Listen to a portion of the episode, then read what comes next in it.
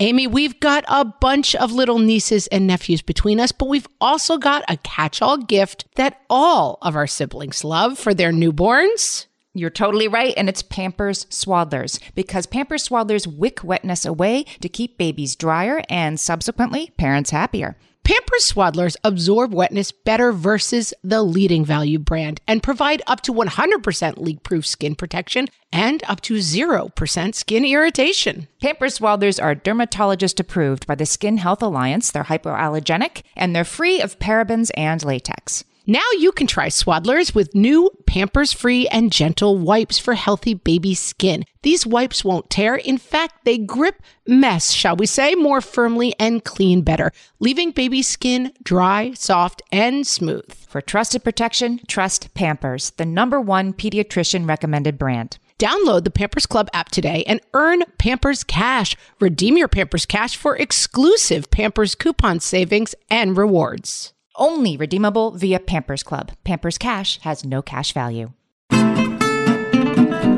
Hey, everybody, welcome to Fresh Takes from What Fresh Hell Laughing in the Face of Motherhood. This is Amy, and today I'm talking to Jessica McCabe. She is the creator of the YouTube channel How to ADHD, where she shares fun, relatable, and research based educational content about ADHD and neurodiversity with her 2 million followers. Her content helps listeners understand and accept their unique brains while getting tips and tricks to help navigate life with ADHD. Today, Jessica is here to talk with us about her new book, How to ADHD An Insider's Guide to Working with Your Brain, Not Against It. Welcome, Jessica. Thank you. I'm really excited to be here. This is a great podcast. Thank you. All right, so we're going to start with the Insider's Guide part. You are somebody who really knows whereof they speak about ADHD, and tell us about that. Yeah, so I know about ADHD from all of the angles. I have it, I have family members with it, I have a partner with it, I have talked to many people in my community who have it, spoken with ADHD experts, read all the research papers. At this point, I think it's safe to say I understand ADHD quite well,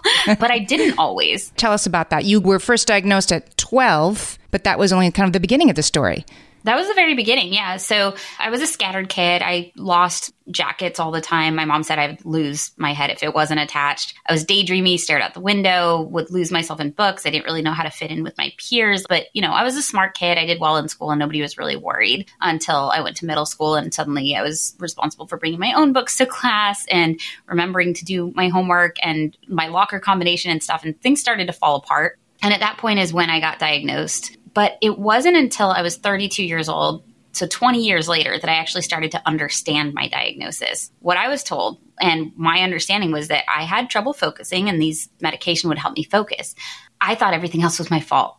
All my difficulty with planning and prioritizing and sustaining effort toward long term goals and my emotion dysregulation, like all of that stuff, I thought was just me being a terrible human and not trying hard enough. And I just needed to find the right organizational system or the right self help book, and then I could reach my potential, right? Or I just needed to put in more effort. I needed to try harder. Mm, try harder, right. So I, I went 20 years being diagnosed and going to doctors without understanding anything other than I got distracted. And that's like one small part of it that a kid with ADHD has a hard time paying attention in class. That might be where it's first picked up on because the teacher sees 20 kids who behave a certain way, and maybe two or three others that don't. Right. That trouble paying attention is what I knew. I had an attention deficit. That's all I knew. And even that aspect of it, I was wrong about. Like, I didn't understand that because it's not actually an attention deficit.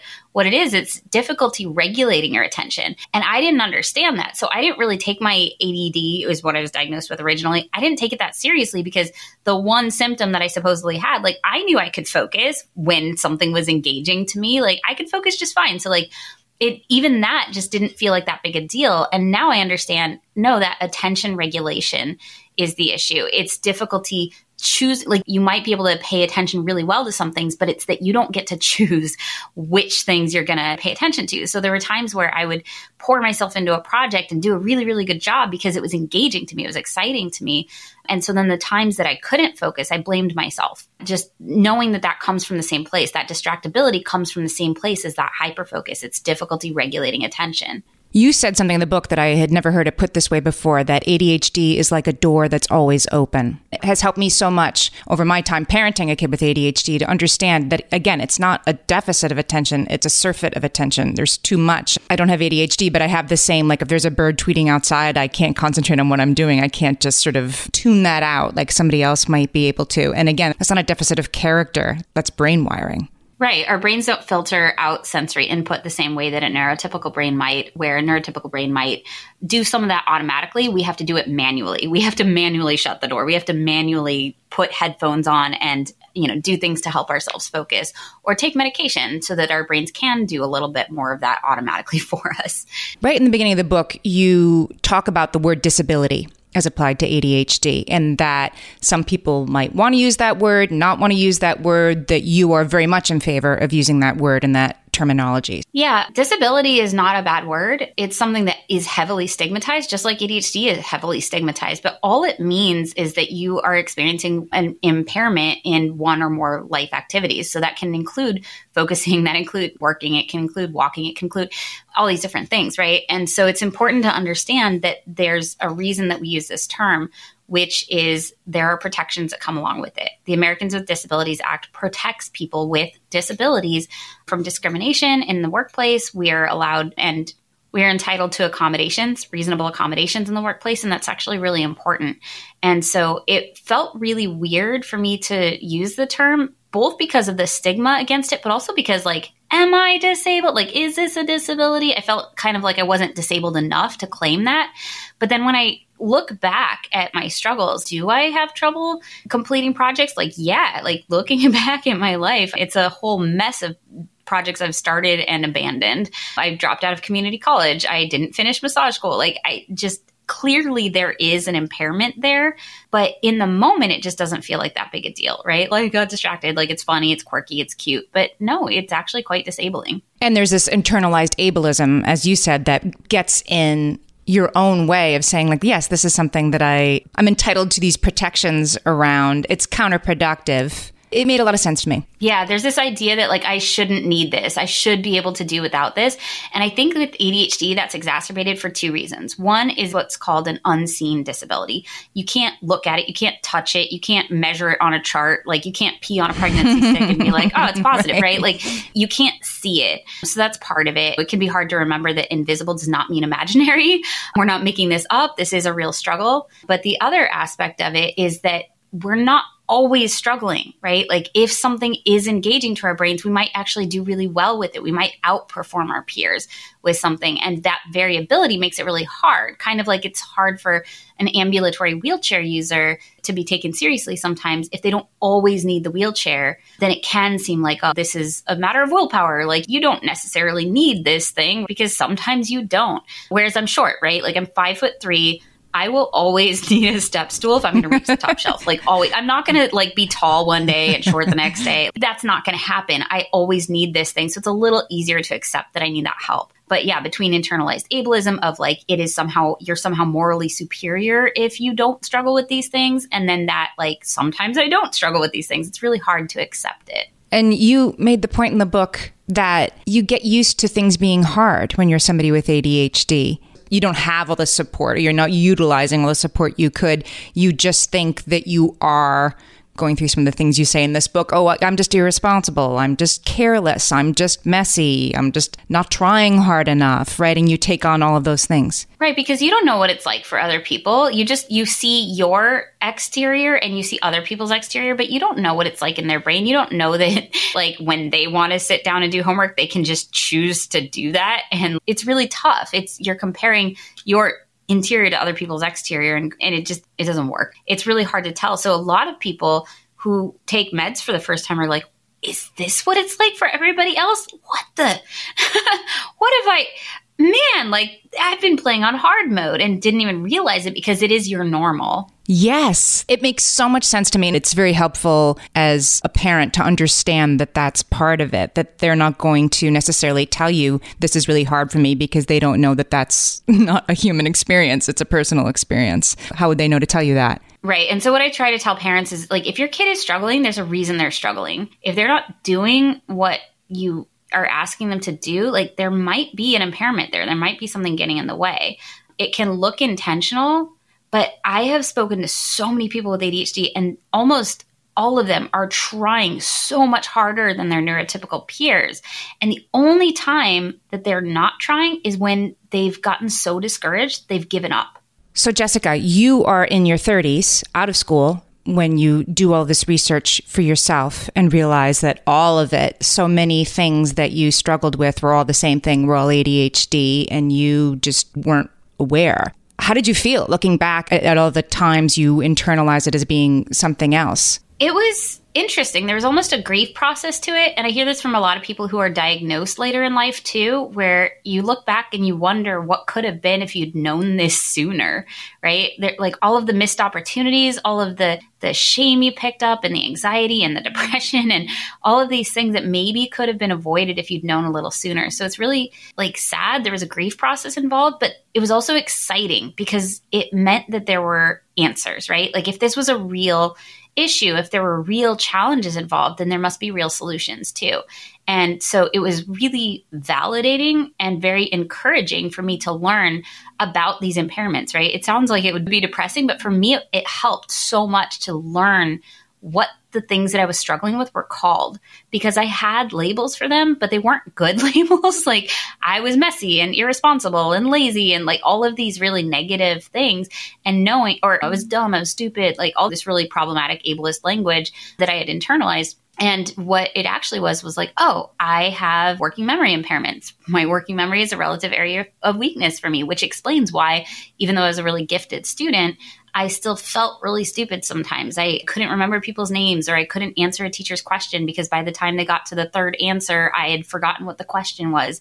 There were so many times that I struggled in ways that I didn't understand, and learning the language for how to explain it was so empowering. It felt like learning the error codes on a printer so that you can actually go, oh, it's out of paper. Cool. I'll go get more paper. I found strategies for the specific things that I struggled with instead of just the blanket solution being do better, try harder. In my own case, with my own child with ADHD, I was putting supports in place. I was watching it. I was getting advice. I was doing the research. But there was one thing I didn't do, which was share the diagnosis with my kid because I thought, why hamper them with that information? Why have them think that there's something wrong? I didn't tell the kid in the moment and then I didn't tell the kid the next week either. And then my child later came to me and said, I think I have this thing. And here I had been operating under that assumption and trying to parent the child accordingly before the kid understood it for themselves. I thought I was doing the right thing. Like, no need to burden this kid with that information. But you would argue it's completely the opposite, no matter what the age of the kid? Yeah, I think that sharing it with them at an age appropriate level is actually really important. They need to understand how their brain works because they're the one who has to work with their brain. You can do a lot as a parent, but they're the ones operating it on a daily basis with everything they do. And if they don't have answers for why they're struggling, they're going to invent them or they're going to accept the ones that society tells them and they're inaccurate and they don't point them to the strategies that can help. It's not as empowering as I knew I had the diagnosis, but because nobody explained what it meant to me, I was really disempowered. When I ran into struggles, I didn't know what to do about that. And I understand, like, as a parent, you don't want to hamper your kid. You don't want your kid to think that there's anything wrong with them. And that's totally fine. But the problem is, your kid's getting the messages that there's something wrong with them regardless. And so, them understanding what it is that they're struggling with, I think is actually really important. We're talking to Jessica McCabe. She is the author of the new book, How to ADHD, and we'll be right back. Margaret, I've got a go to baby shower gift that I give whenever there's another newborn in my life. Can you guess what it is? Amy, three guesses. First two don't count. It's Pampers Swaddlers. Exactly. Pampers Swaddlers keep baby's skin dry, happy, and healthy. Pampers Swaddlers absorb wetness better than the leading value brand and provide up to 100% leak proof skin protection and up to 0% skin irritation. Pampers Swaddlers are dermatologist approved by the Skin Health Alliance,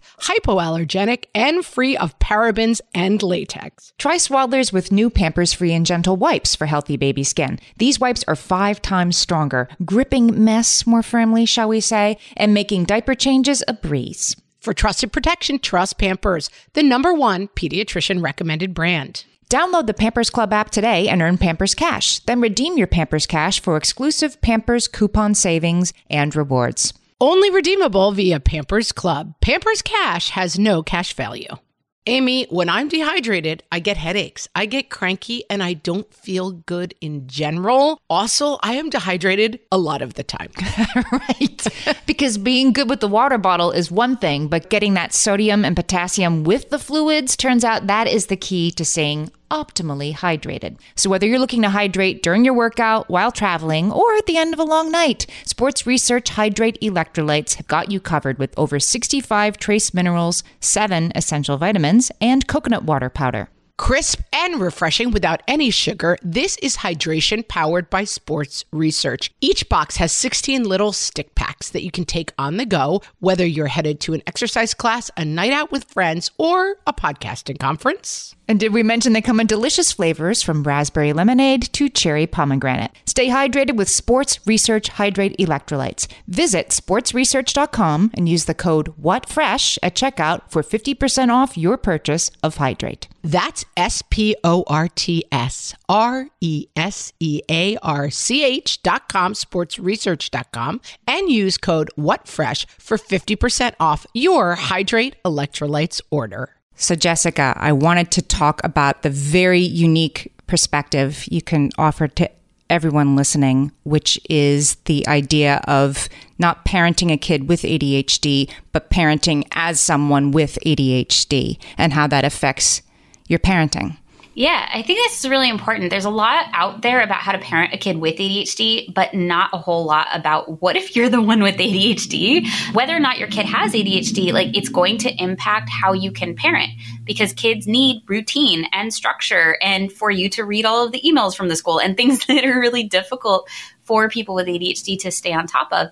And if you're also being told, hey, do this to support your child who has ADHD, like set up routines and set up systems and, and do all of these things, it's really easy to end up with a lot of shame around the fact that you know what would help your kid and you can't do it. Like you're failing, you know, quote unquote, failing as a mom because, or as a parent because you're not doing the things that your kid needs. Well, we have a brain that makes it hard to do that even for ourselves. And so once you add another person into the mix, a tiny human into the mix, it, it, gets even harder. So I'm just at the very beginning of that because I am currently seven months pregnant, but already there's so much that I'm expected to stay on top of and keep track of. And doctors are like, oh yeah, just do this and this and this. And I'm like, okay, I'll just do that. I have to remember to take prenatals and I have to set up my appointments and go to my appointments and avoid eating certain things and not take Advil. And like, there's just already a litany of things that you have to do to be a quote unquote good mom that are really difficult. The self care has to be better. I have to go to the dentist regularly and I have to make sure that I'm brushing my teeth all the time. There's just so much that I already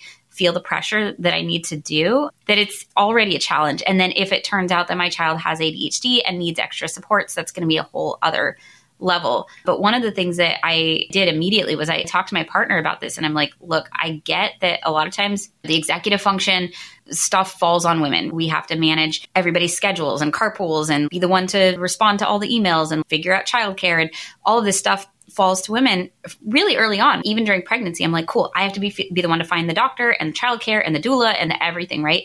And I had to talk to my partner and say, I don't have the executive function for this. I need this to be a joint effort. And so we've been really intentional in talking through where are your strengths, where are my strengths, what are you going to handle, and what am I going to handle? And figuring out those areas of responsibility has been really important for us because I can't, I don't have the executive function to do what society expects of women. That's not even getting into the fact that like it's not fair that if you have, you know, if you're both whether it should, right. right. If you both have full-time jobs, like it shouldn't fall to the woman anyway, but I see how easily it happens because you're the one who's pregnant.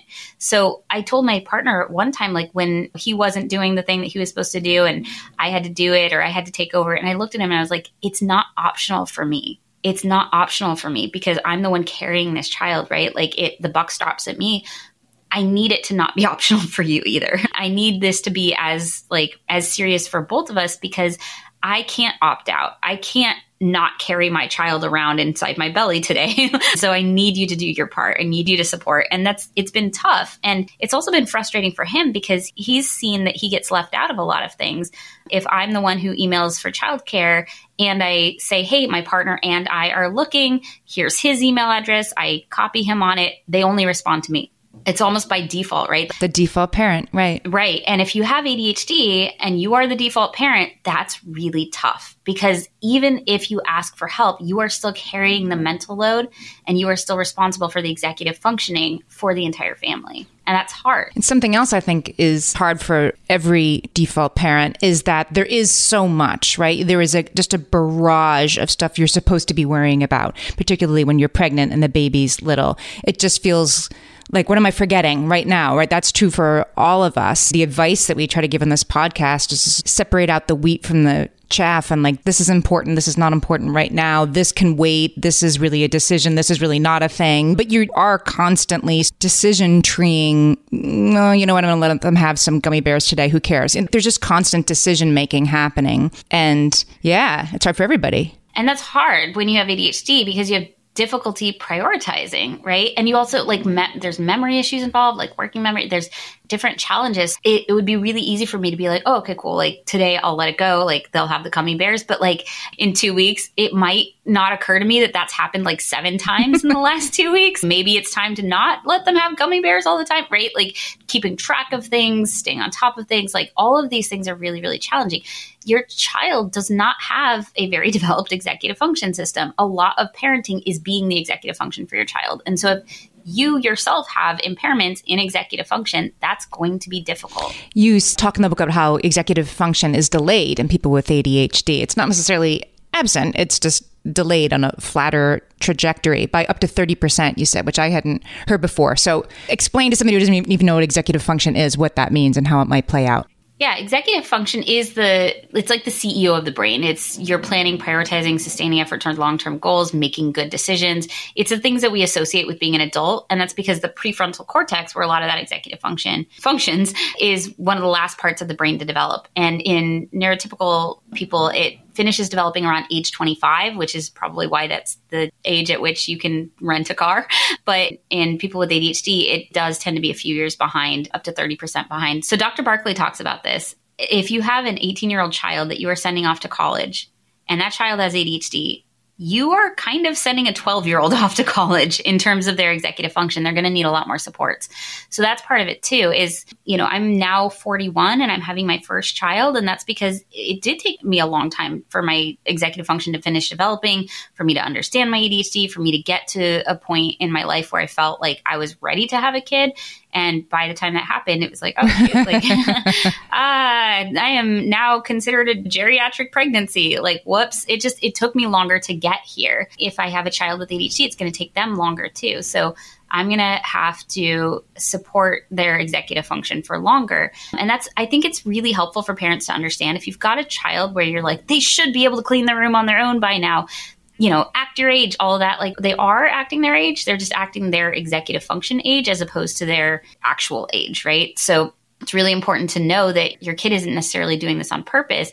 If they seem like they're needing more support or struggling harder than their their peers, it's because they are. Their brains aren't as developed. Can you talk about set shifting? This was something else you discussed in your book that made a lot of sense to me, but I hadn't quite heard it explained that way before. Yeah, set shifting is the ability to shift between cognitive tasks.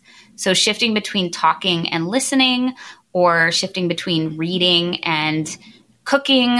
So if I go to cook a recipe, I'm going to have a bit of a hard time shifting between like, let me read the recipe. Now let me do the recipe. And part of the difficulty with set shifting for people with ADHD is the impairments in both working memory and response inhibition. So, working memory is the ability to hold multiple pieces of information in your head while you work with it. So, if I read something from a recipe, now I have to go implement that. I have to remember what I read while putting it into action. And so if your working memory is impaired, you essentially have fewer slots. And so stuff is going to fall out of your brain a little bit faster. So there's a lot of times where I'm, even with a box of mac and cheese, I'm like, cool, these are the instructions. Now I'm going to go do the mac and cheese, throw the box away, uh, like fishing the box back out of the trash. Like I forget what I just read. It's a working memory challenge, but also response inhibition is an issue for people with ADHD. So like, I might wander off, right? Like I hear a noise outside while I'm cooking and I wander off and I, and now I forget that that's on the stove. So there's a bunch of different executive functions that are impaired in ADHD and they can kind of work together to create further impairments. So if you have impaired working memory and impaired response inhibition, like your ability to quickly and accurately switch between cognitive tasks is also going to be impaired. I want to make sure we have plenty of time to talk about solutions and what does work and how you can help your kid or yourself with ADHD. And one of the first ones I wanted to underline is that people with ADHD, I'm quoting from your book right now, people with ADHD often work better and faster when they're not forcing themselves to do things in the right way, right in quotes being the neurotypical way. This is really important as a parent and a lesson I had to learn again and again that a kid who is like going up two steps and down two steps and up two steps and down two steps while you're saying, don't forget, you need your baseball mitt. And then we're going to Aunt Carol, stand still and listen to me by looking at me and acting like you're listening to me is how I, a neurotypical person, think my child should focus and pay attention to what I'm saying. When, of course, what I learned over time is if I really want the person to hear what I'm saying, let them go up the step and down the step and up the step and down the step. But by doing that, they're actually listening better, not worse. Yeah, it's so counterintuitive, but part of it is our brains are chronically understimulated. And so sometimes we need that extra level of stimulation in order to be able to be present and focus. And so that can look like using a fidget toy, it can look like moving while somebody's talking to us. And it's very counterintuitive. Like like you said, as a neurotypical person, your idea of what somebody paying attention is is them standing still, looking at you, paying attention. Because if they are moving around too much, then they must be paying attention to that. Whereas somebody with ADHD often needs to be doing something else in order to be able to pay attention to you. And so a lot of, I think, parenting a child with ADHD or even working with your own ADHD is letting go a little bit of what you think should work and paying attention to what does work. And it's so important because kids who are earlier on in this journey or who go to a school where the teachers don't understand it, they're going to spend a lot of time trying to sit still with their hands folded. And you can do that, right? But then that's all you're doing. Then you're definitely not listening to the quiz for next week. Right, because you're using working memory slots, which again, we already have fewer slots to begin with, a lot of us, but you're using some of those to remember sit still, make eye contact. You know, like you're trying to remember to do these things that don't come naturally to you. And so then it actually does make it harder to learn. It makes a lot harder. So there's a lot that we can do. But one of the things that I love if you have a child with ADHD or if you have ADHD or especially if both are true is implementing what's called universal design, um, setting up an environment in a way that it's going to be functional for the least functional person in the household. Ideally, putting labels on things is going to help. The people who do need that label, that's going to make that area more accessible to them while also making it easier for everybody else. We're talking to Jessica McCabe. Her new book is How to ADHD, and we'll be right back. Margaret, I've been at the research again, looking into metabolic health and more importantly, metabolic flexibility, which turns out is the key to improved energy levels, better sleep, better fitness, all the things. And I found out about all this because we got a chance to try Lumen, the first handheld device that helps you manage your metabolic health. Lumen works when you breathe into it. If you do that first thing in the morning or after a workout, Lumen measures your metabolism by measuring the amount of carbon dioxide in your breath. It's science, people. That lets you see exactly what's going on in your body in real time. Then you use Lumen's app to get tailored guidance to improve your sleep, your nutrition, even stress management. If you're interested in figuring out the effects of different sorts of foods on your body, Lumen is a really cool way to see what's actually happening as your body burns different fuel sources. If you want to take the next step in improving your health, go to lumen.me and use fresh to get $100 off your lumen. That is L U M E N dot M E. Lumen.me and use the code FRESH at checkout for $100 off. Thank you, Lumen, for sponsoring this episode.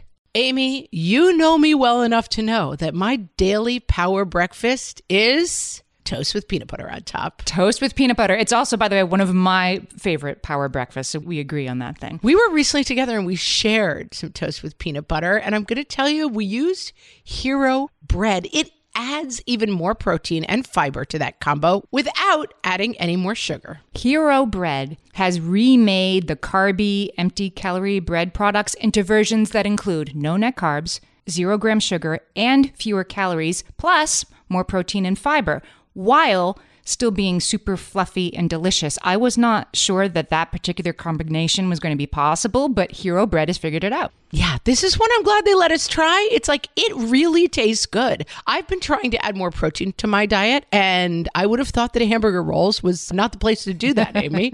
but all of Hero Bread's products, from rolls to tortillas to croissants, we please, offer protein and fiber, zero to one grams of net carbs, and zero grams of sugar. Start your Hero Bread bundle on their website and get 10% off your order.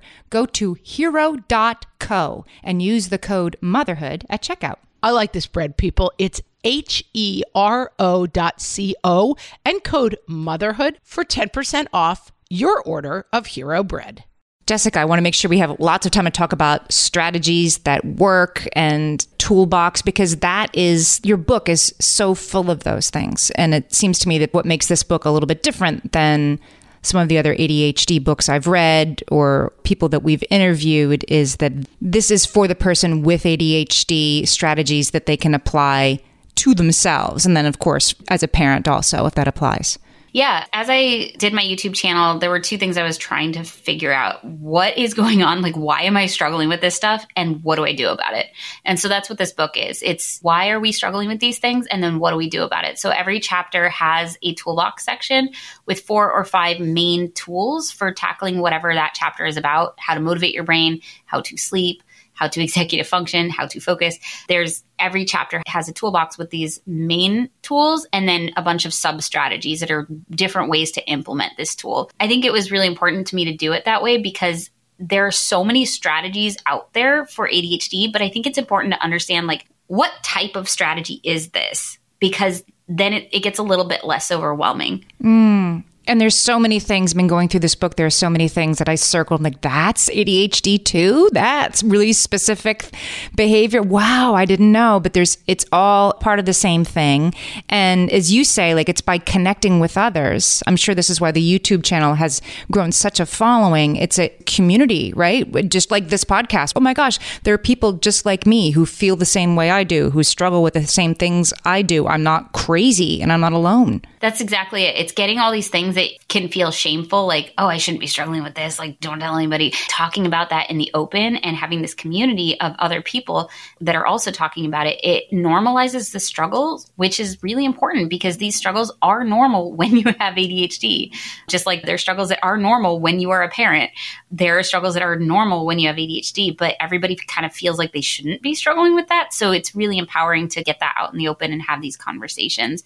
So I did in my book too, I included quotes from the community about the things that they struggled with, as well as the strategies that worked for them. So you're not only hearing tools and strategies and getting a deeper understanding from me, but also from people in my community as well.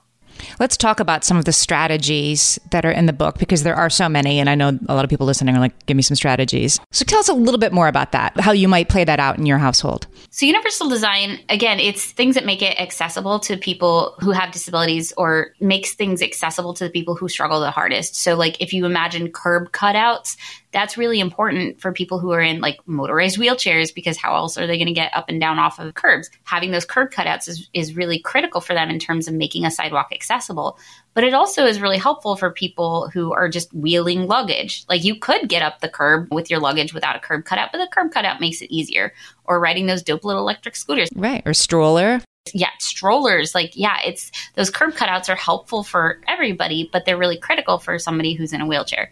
Universal design for somebody with ADHD might look like having whiteboards and sticky notes and pens available, having supplies ready and able to be used wherever you might need them, having sit stand desks or different seating options in a classroom is a really good example because sometimes I need to be up front at a desk and sitting there really close to the teacher. And sometimes my anxiety is really bad that day. And it's actually better for me to be, you know, sitting on a couch in the back of the room or sitting on the floor. Having those options be available is really helpful. Having meeting free days is really critical. It's again something that's helpful for everybody, but for people with ADHD who need to be able to slip into hyperfocus and be able to lose track of time to be able to get into any sort of meaningful focus, it's really important that they don't have to keep watching the clock and worrying about missing a meeting. So having meeting free days is another example. There's so many different ways to create an environment where it's more accessible to somebody with ADHD, but it's helpful for everybody else as well. And that's good for everybody. That's what I love about it. It benefits everybody. So, like, why are we not doing this? I was thinking that as you were saying this, like, I love a meeting free day. I plan a couple every week. I want all my meetings in one day and then one day where I can just write or do whatever I need to do. So, you're right. These are strategies that make everybody's life better. And then maybe it's more essential for certain people. Talk about tracking your time and how long something will take versus how long it did take. Yeah, schedules are the bane of a lot of people with ADHD's existence. This it's one of the first things that that doctors or coaches or whatever will say. Like, have you tried using a calendar? Like, yes, and it falls apart immediately, right? One of the reasons for that is because people with ADHD are essentially time blind or time nearsighted. We have really a lot of difficulty telling how much time has passed, estimating how long something will take us. And so if we put a calendar together, if we outline, oh yeah, I'm going to do this on Monday and this on Tuesday, and like we've got 15 things on our calendar, well, that's going to fall apart immediately and get frustrating, right? Like I end up spending so much time putting my calendar together in the first place, like figuring out what I need to do and when am I going to do it and planning it all out. That took me longer than it would take a, nor- a neurotypical person. But then I would immediately be off track and immediately feel like I was failing. Well, that's because I didn't know how long things actually took me is not a possible schedule to stick to because that is not how time works. That is not how long these things actually take, me at least. So I was planning for somebody that was maybe neurotypical or even superhuman sometimes. So learning how long things actually take me not like on a good day when every, everything's firing on all cylinders and it's urgent and I can pull stuff out of my butt, but like an average day, like how long things take me was really important. And the way that I did that, I got from ADHD coach Eric Tivers. He recommends to really get the use out of this, write a list of some of the really common tasks you do. What do you do on a regular basis? Do you take a shower? Do you walk the dog? Do you get ready and drive to work? Just tasks that that you do on a regular basis. Write those down and then write down how long you think that task is going to take you and then set a count up timer. Not a countdown timer because you want to know exactly how long it takes you. You don't want to just know when it when the timer goes off. So you set a count up timer and then you go and see you go and do the thing and come back and write down how long it actually took and that can give you a really good sense of do you tend to underestimate how long things take? Not usually for people with ADHD. Do you tend to overestimate how long tasks are going to take? And if so, how much do you tend to underestimate how long that task is going to take? And then you can start to plan a little bit better if you're like usually like 30% off, you usually think that you can get it done in 10 minutes, but it actually takes you 15. Cool. Now you know you need to add an extra 50%. Anytime you're like, your brain convinces you, like, oh, this will only take an hour. Cool. Give yourself an hour and a half. and what about reality checks? This was something else I thought was a, a great tip. It was sort of in terms of this, the time. Like, am I right about this? That packing for vacation should, will take 20 minutes? Yeah. Part of it is going to somebody else and saying, hey, is this gonna work? Like, is this how time works? Because sometimes they can tell you. Somebody, sometimes somebody else can look at your schedule and be like, yeah, that is not gonna work. You didn't leave yourself any buffer time for food, right? Like you planned a 10 hour day and there is no time for lunch. When are you gonna eat? When are you going to pee? When are you going to, right? Like getting that reality check from another human can be really, really helpful. And that human can even be somebody with ADHD because we're, one of the interesting things about ADHD is for our own stuff, we're pretty impaired. The hot executive function system, which is when emotions come into play, when something's important to you personally, that can kind of skew our ability to function. Whereas our cool executive function is a bit more logical. So that's when there aren't emotions at play. So somebody with ADHD can look at somebody else's calendar who has ADHD and they're tapping into their cool executive function and can be a little bit more logical and practical about it. Whereas the person with ADHD might be in their hot executive function because they're like, I'm really excited about this and I can cram all this in. So the other person can look at it and be like, no, you can't because, right? They can be a little bit more cool and logical about it. So it doesn't even have to be a neurotypical person looking at your schedule. Just get somebody who isn't you, who isn't as invested in what you're trying to cram in that day to look at what you're doing and give you that reality check and help you prioritize maybe. Like it can be a really great thing to go to your boss or your partner and say like hey i've got these 15 things on my plate today. I don't think i can do all of them. Can you help me decide which are the, the top two or three that i need to focus on We've been talking to Jessica McCabe. She is the author of the brand new book, How to ADHD, an insider's guide to working with your brain, not against it. She's also the creator of the YouTube channel, How to ADHD. So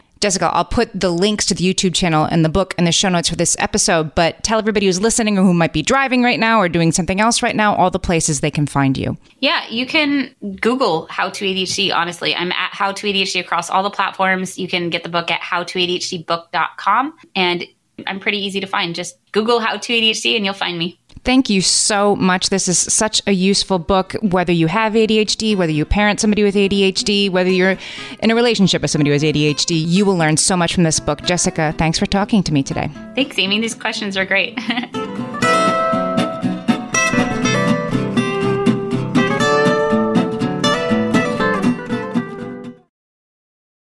No one told us the truth about parenthood.